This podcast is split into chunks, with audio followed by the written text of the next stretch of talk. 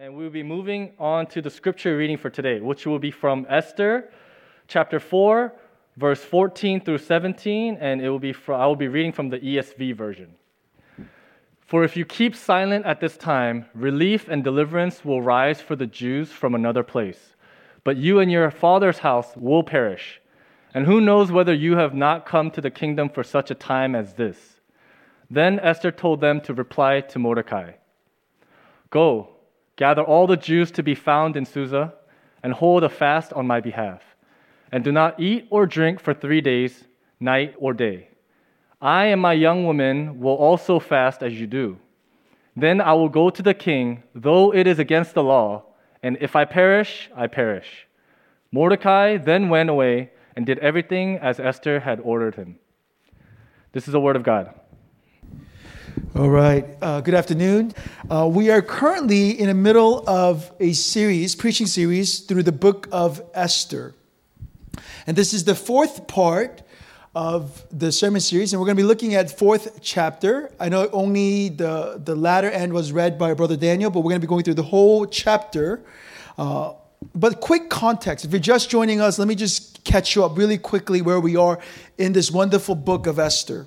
So Esther is told to us that she's an orphan Jewish girl living in a Persian world, a completely different culture from the one that she's grown up in.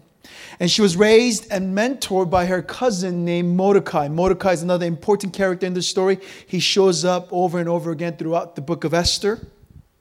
And from very early on, Mordecai had told Esther, for whatever reason, do not tell people you're actually Jewish.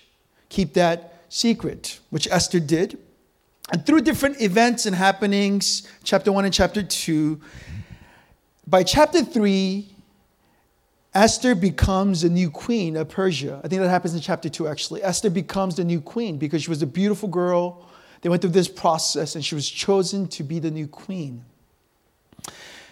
But in chapter 3, as things were finally looking up, you know, imagine this girl who was growing up in an orphan as a foreigner in a foreign land. She becomes the queen of this powerhouse. As things were finally looking up for Esther, as things were getting more comfortable and safe for Esther, she finds herself quickly stuck in an age old hatred between her people and the Amalekites.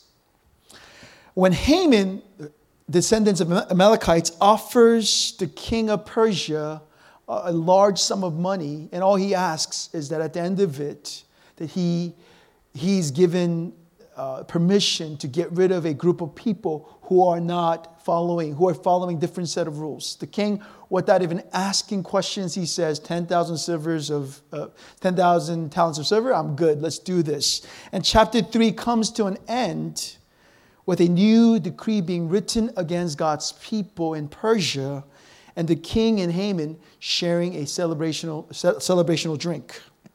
That was chapter 3. Today we're going to be chapter 4. And, and, and if you have your Bibles, just open it up and we'll walk, I'll walk you guys through it. In verse 1, this decree, this new decree is made. And when it is made official and sent to all different towns of Persia, the news finally reaches Mordecai, right? The, the, the cousin of Esther. And Mordecai reacts obviously with great emotion when he hears, and all he's thinking is this personal conflict. Remember in chapter 3, there was this personal conflict between Haman and Mordecai. And, and, and for whatever reason, like Mordecai decides, I'm not, I'm not going to pay tribute to Haman. And now Mordecai realizes personal conflict that exists between him and Haman has brought the entire Jewish people onto the brink of extinction.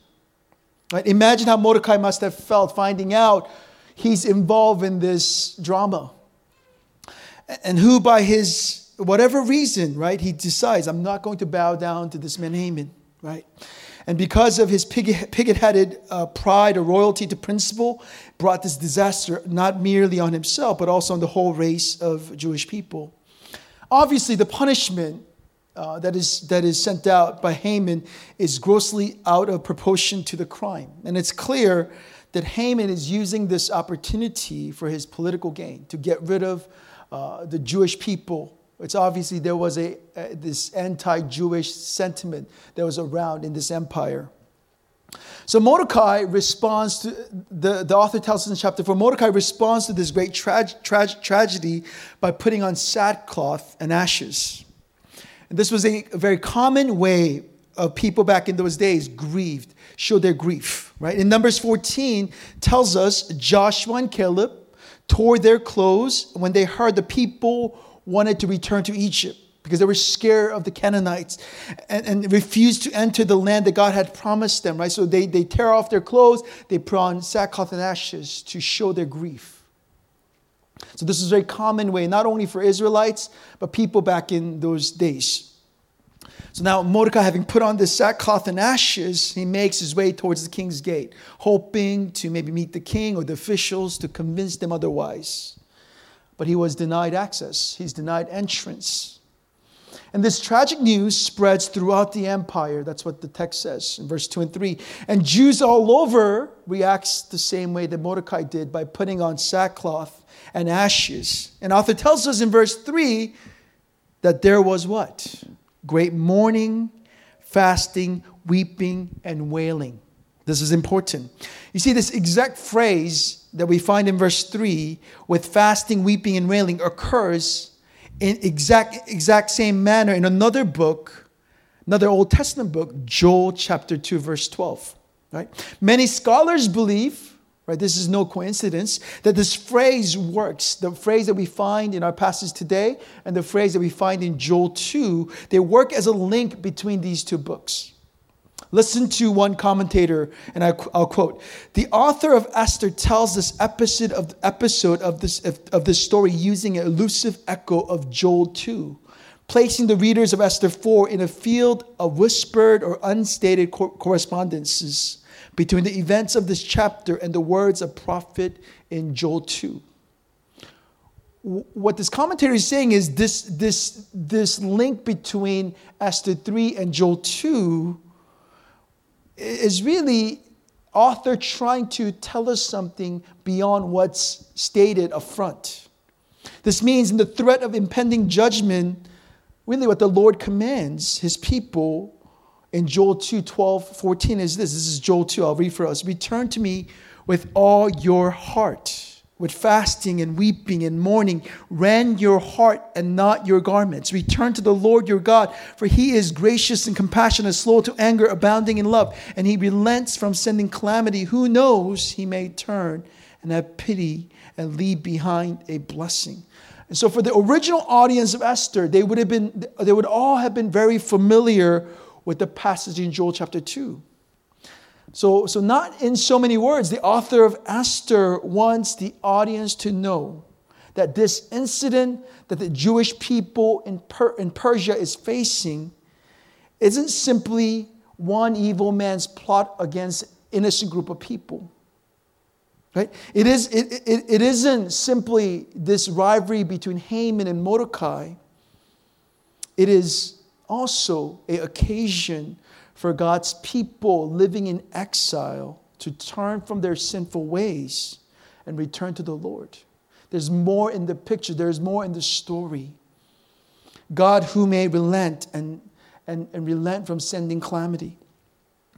In Joel chapter 2, verse 14, Joel says, Who knows that he may turn and have pity? Esther, our passage, Esther 4 14, Mordecai challenges Esther by saying, Who knows? Same phrase. But that you may have come to royal position for such a time as this. You see the, the, the, the, the literary link between Esther 4 and Joel 2, right? Esther, being the queen of Persia, is not there by accident or just because she's a beautiful girl. It is not some nice fairy tale but what the Mordecai says is it could be a way for the Lord to have pity on his people.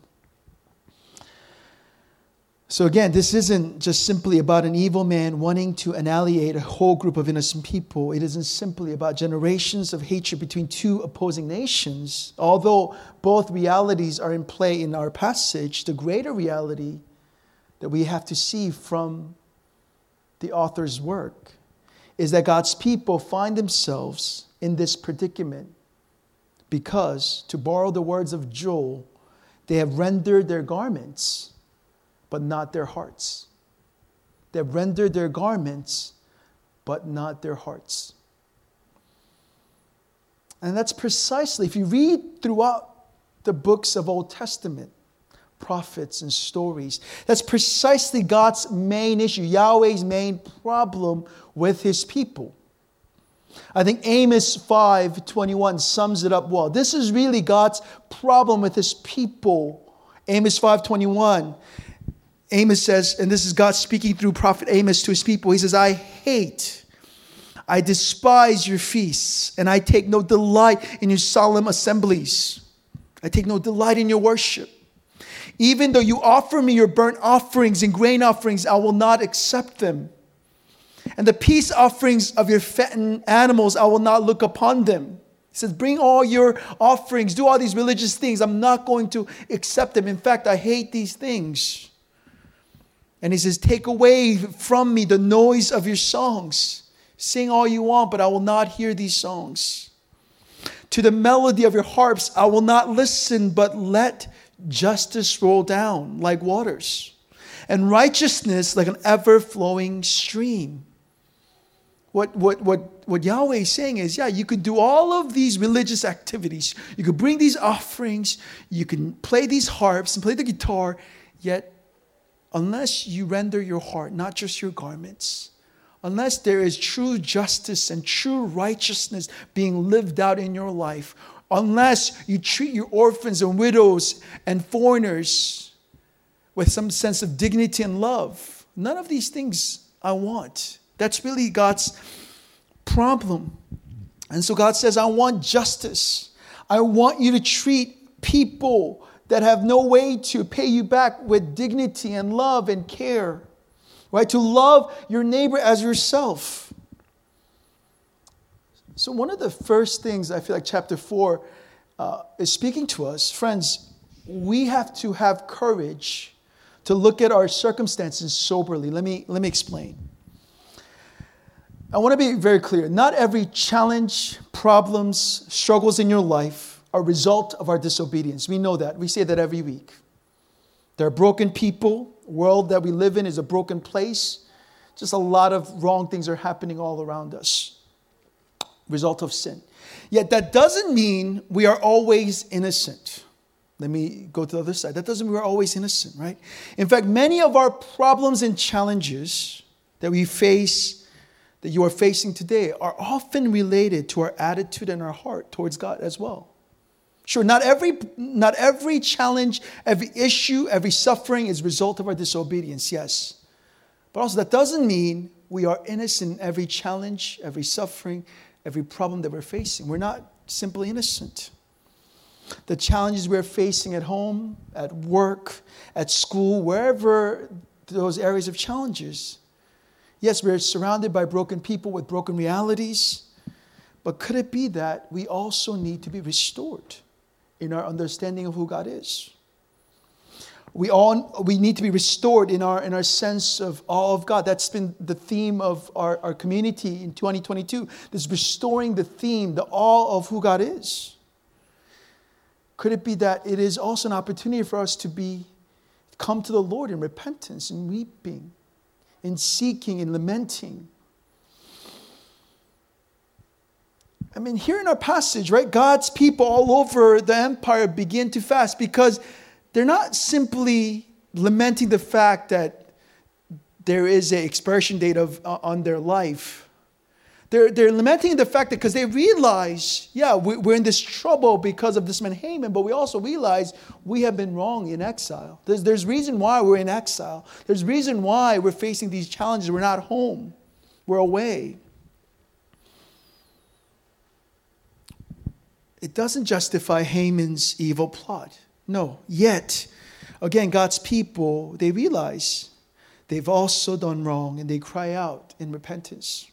And this is a proper response we see from God's people facing calamity and facing this, this challenge. So, friends, this means every storm of life that you may be facing, or you have faced, or you will face, is an opportunity for you and I to turn our hearts towards God. It is every, every challenge that we're facing, whether that's with our coworker who is just so annoying, or whether it's our boss who is just so unreasonable. Perhaps it's our spouse that just won't get who you are or won't be supportive, or whatever you may be facing. We all are facing different things. Every storm of life is an opportunity for you and I to turn our heart towards God. And again, place our trust in Him. And perhaps the place, as, as we're facing our challenges and struggles and problems, perhaps the first place we need to begin is to fast, to weep, to lament. Not just complain about a situation, not just mistrust, but maybe this is the right place to start. And again, scripture is very clear that God is faithful. God will be faithful to his people in book of Esther. Right? He will meet us where we are. That's why we can come to him and repent and pray. A quick note about fasting because chapter 4 repeats this idea. I think fasting comes up like five different times in chapter 4. Whenever there's repetition in the Bible, it means it's important, right? Quick, quick thing about fasting. Um, you know, we can spend a whole sermon on fasting, but I'm going to spend two minutes because I got a lot to cover today. But I would say this fasting is one of the most powerful yet forgotten practices of modern Christianity. Right? Throughout the scripture, we see God's people fast. Not just Old Testament, but New Testament as well. The church fasted. Yet, modern day, I mean, how many of us, don't, you don't have to raise your hand, but fasted this week as part of our discipline, our spiritual discipline? here's what's clear fasting, right, from scripture is not a way of gaining merit nor a religious exercise used to impress others. Jesus speaks against that clearly, right? Um, but in the New Testament, right, the, the church of Antioch fasted and prayed when Paul and Barnabas were commissioned out. And, and they fasted while, while appointing new elders, making important decisions. So fasting remained an essential practice we see in the early church. It wasn't just Old Testament, but it was also arrival of Christ and, and birth of church. Fasting was a regular part of the body. So I just want to simply encourage you as Easter is fast approaching, Passion Week is approaching, I want to encourage us to think about fasting. Maybe not a whole week, maybe not, maybe not a whole day, but, and, and I know there are different types of fasts, like media fast, you know, social media fast, there's Daniel fast, all this different like Christian diet. But, but maybe um, just one day, maybe one week, a meal a day, we as a community can really be intentional. You know, we only, we only have maybe three more weeks until this Lent. I want to encourage you guys. This is just as praying is important, just as reading scripture is important, just as meeting together is important fasting has not been discontinued. We just don't do it because it's really hard. It's really difficult. We don't like it, right? Uh, but again, there are lots of ways to do it. But medically, if you could, if you fast a meal and still survive, I think most of us can. I want to encourage you guys to think about, you know, incorporating fasting into spiritual discipline. Um, so back to the story. Got it? Good. Raise your hand if you're going to do it. Thank you. They all right. You guys are all committed to it. All right, great. Um, back to the story. Verse 4. We're only on verse 4, and I've done like 20 minutes. I'll, I'll go quickly. Esther hears through her servants this devastating news because Esther has no idea. Right? Mordecai just found out, and Mordecai is grieving, and Esther somehow hears that Mordecai is grieving. So, through the servant, she sends a servant to find out what's going on with Mordecai, what's going on with my cousin. And Mordecai tells Esther through this servant the details of how Haman has offered the king 10,000 talents of silver, right? In order to let him annihilate, annihilate the groups of Jews in the empire, right? So he tells her, so Mordecai tells Esther, hey, you got to approach the king. You're the queen. King may listen to you. You got to approach the king and beg for your own people. Mordecai actually commands her to do this. And, and verse 10 tells us Esther is, is paralyzed by fear right? And she replies to through the servant, tells Mordecai she is no longer routinely seeing the king.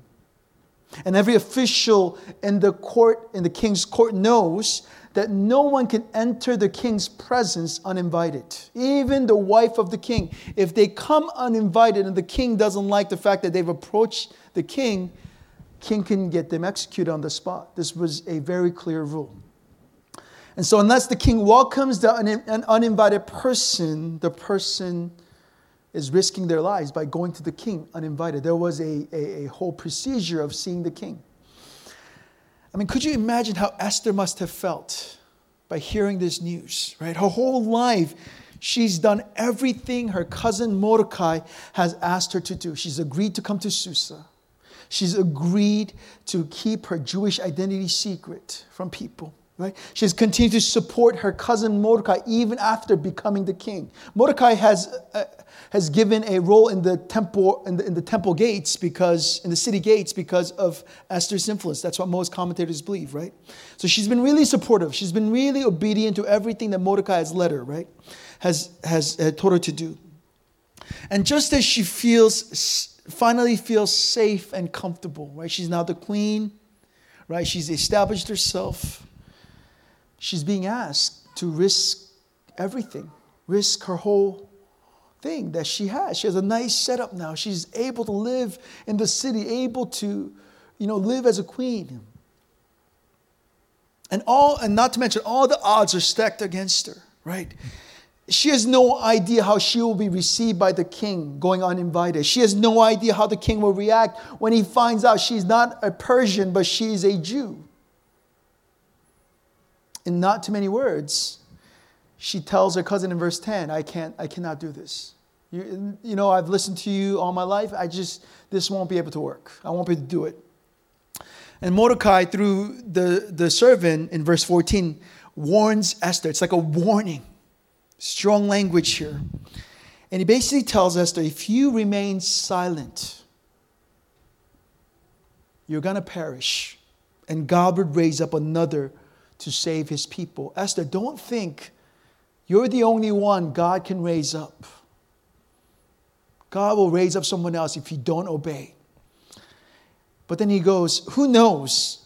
But that you have become the queen of Persia for such time as this. Perhaps who knows? Mordecai is saying, he's not saying 100%, but he's like, who knows that this is the reason why God has placed you where you are? And then Mordecai encourages her, right? One, he says, Our God will deliver. He's going to deliver you, right? Whether you, whether you decide to do it or someone else, He's going to deliver us. And again, he, he says, This is not your battle. God's going to fight for us. So, verse 15 and 16, uh, the, the message of her cousin has given Esther the courage that she needs. And this is her defining moment. Verses 15 and 16 is her defining moment. Here, Esther now has to decide who she really is. Remember, a few weeks ago, as we were doing intro message, we, we said Esther is the only person in the book with a Persian name, with a Hebrew name. She's the only person. And, the, and I think the reason for that is I think the author wants to highlight the importance of these two very different identities an author is setting up this wonderful plot at the end to know that this will come into conflict.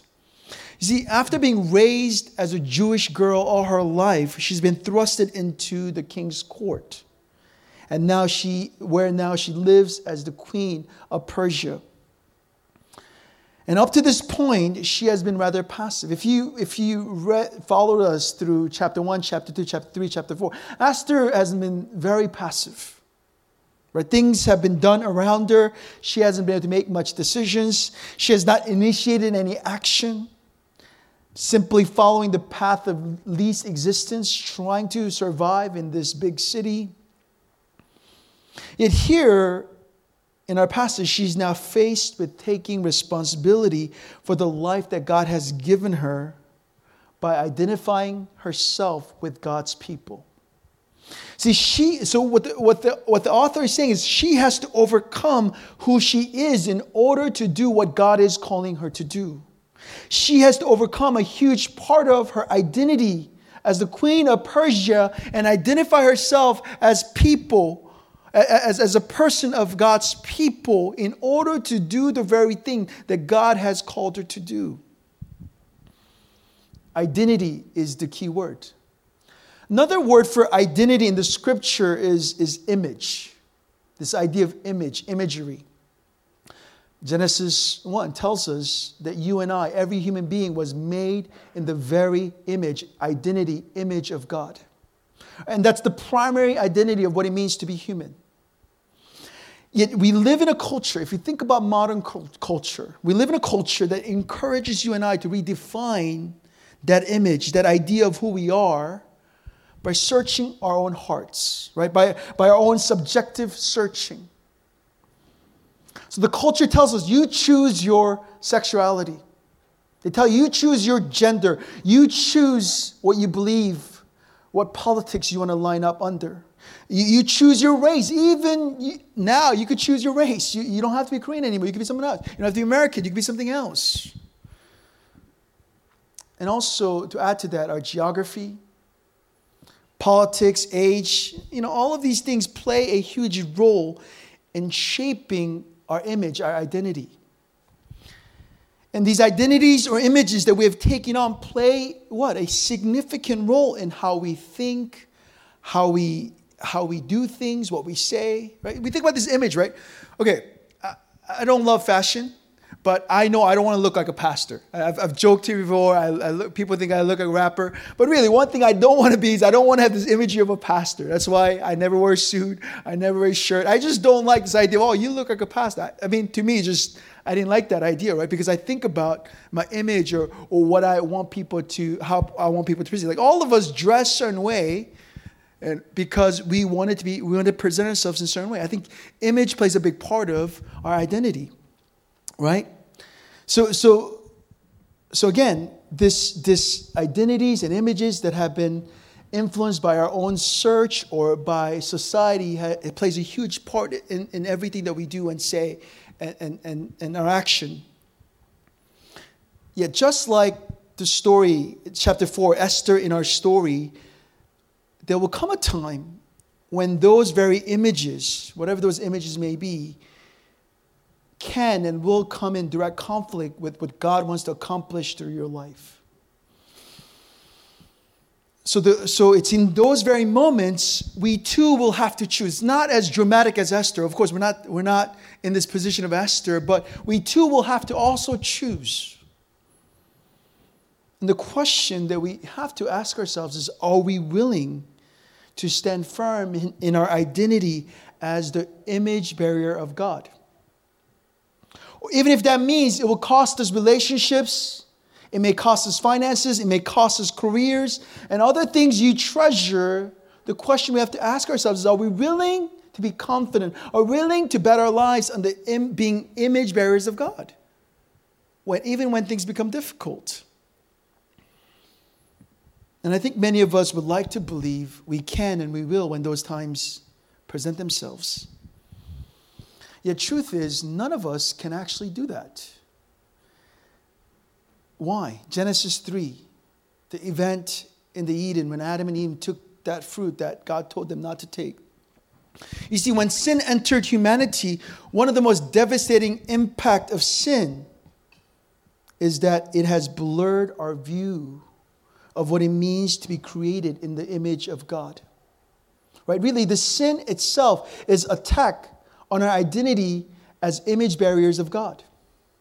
In fact, sin says you don't have to mirror God. That, that's really the conversation between Adam, Eve, serpent, right? You don't have to mirror God. You don't have to live under God's jurisdiction and God's authority. The serpent says what? You can be equal to God. You can be like Him. You can be His equal. John Calvin, I think, said it the best when he said in, in his work, Institute the human heart is a perpetual idol factory. The human heart is a perpetual idol factory, right? Contrary, contrary to what many of us believe. What, what Calvin is saying is idols don't come from external things. We see nice car, nice watch, nice things, and we assume, oh, those are things we worship and those things we, and then they are at times. But truth is, they do not come from Apple's, Apple devices. They don't come from Adidas's. They don't come from Audis. Idols come from within our hearts. That's what Calvin is saying. Just as pain is a symptom of a diseased heart, idols are a symptom of spiritual heart disease.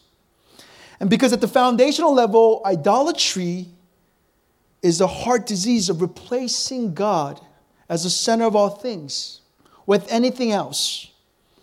And often, who's at the heart, who's at the center? It's ourselves. Replacing ourselves at the center. Not simply materials, not simply things. And this is why we need Jesus. This is where Jesus enters the story, right? Jesus, who is the perfect reflection of God. Colossians 1:15 this is why Paul says in Colossians 1:15 Jesus is the image of the invisible God the firstborn of all creation. Jesus is the very image of invisible God the firstborn of all creation. And that very image of God the perfect image of God entered creation as one of us. He entered creation in order not to only restore that image of God in each of us, but to rescue us from the ruling power of all other images. So through Esther, what, what we get is we get a glimpse of the greater Savior. The Esther in the story is not talking about our courage that people of God can have. It's actually pointing to Christ, the greater Savior, the greater Esther, Jesus. But you know what the difference between Esther's decision in chapter 4 versus what Christ has done for us? You see, Esther made a decision in our passage to act only after the threat of destruction. Mordecai says, You got to do this or God's going to raise someone else. Jesus, scripture tells us, Jesus made his decision fully knowing that he would have to die. He, he would have to go to the cross as a ransom for the sins of the world. Yet, knowing all that he knew, right? Author of Hebrew tells us Jesus, for the joy set before him, endured the cross. He chose to come, he chose to die, and by his decision, we are saved. And that's what I, that's what I believe Esther is pointing to, and it's that resurrection power, Jesus' resurrection power, that moves us from our set of fears, our set of challenges, our doubts, to truly trust the only capable Savior. Amen? Let me pray for us. Man, I went really fast. Okay, let me pray. Sorry, I was like speed 1.5. Uh, let's slow down. Take a breath. Let's just spend, spend a few minutes as a community as we, we process um, some of the points. I think one point that we see in Book of Esther is this idea of, hey, challenges that we're facing. Yeah, there's a lot of things that are wrong with the world. There's a lot of things that are wrong around us, but also it's an opportunity for us to reflect and look within ourselves and say, what are some things we can do better? What are some, some ways we can worship the Lord better, honor the Lord better? So let's make that our first prayer uh, if you need to repent, if you need to lament, if you need to weep before the Lord about whatever you're dealing with, uh, we want to give you space to be able to do that. Let's take a few minutes to come before the Lord. If, if you're doing great and you're doing, you're doing fine, let's lift up someone else. You, you, we know somebody who's struggling with something. Let's go to the Lord for them, on behalf of them. Let's intercede for them as well. Let's pray.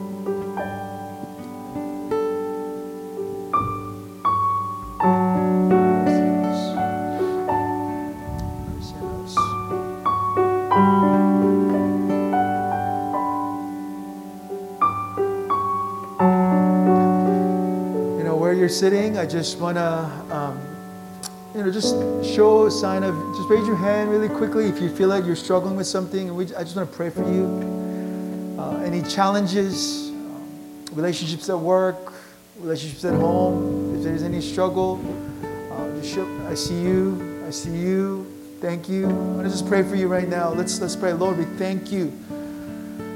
And Lord, we, uh, there's so much all the time. It feels like there's so much all the time, especially our lives under COVID. Um, so much has changed about life.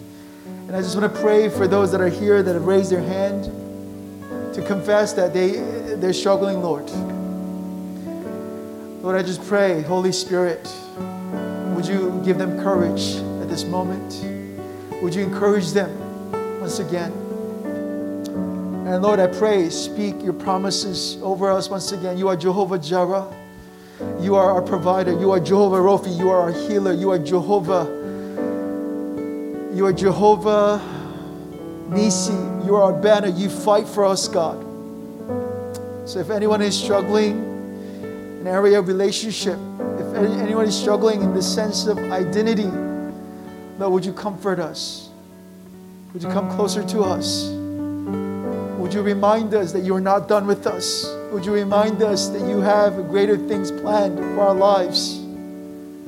And would you humble us to know that we are not innocent in any way? We may feel innocent. We may feel like we've done nothing wrong. And I feel that a lot, Lord.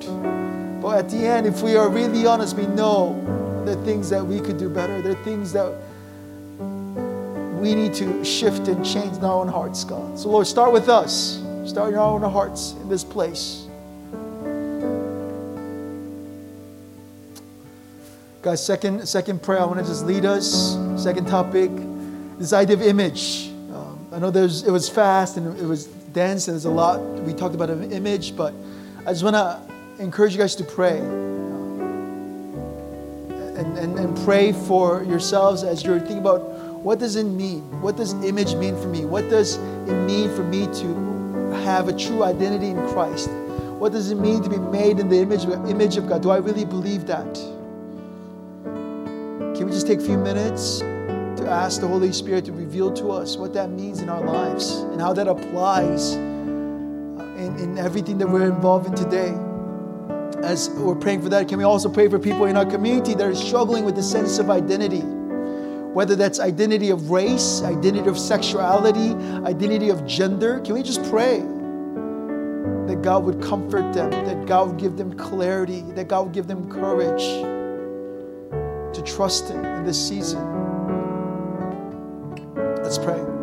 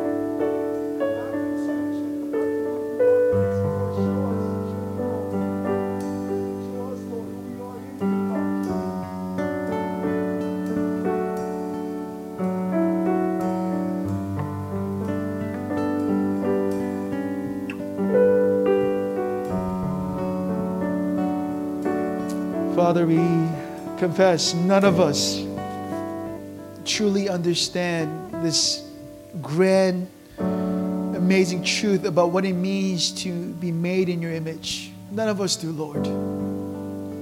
Yet it is mind blowing to know that we have been made in your image. And that changes everything, Lord.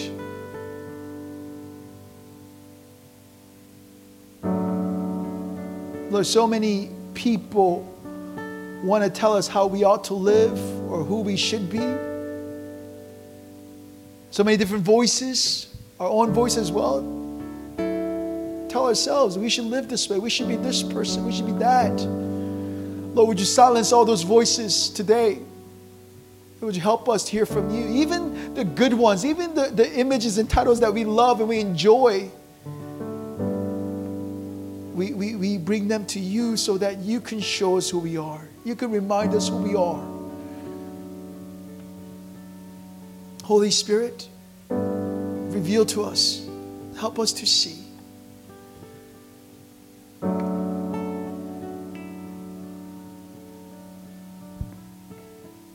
Thank you, Jesus. Thank you, Jesus.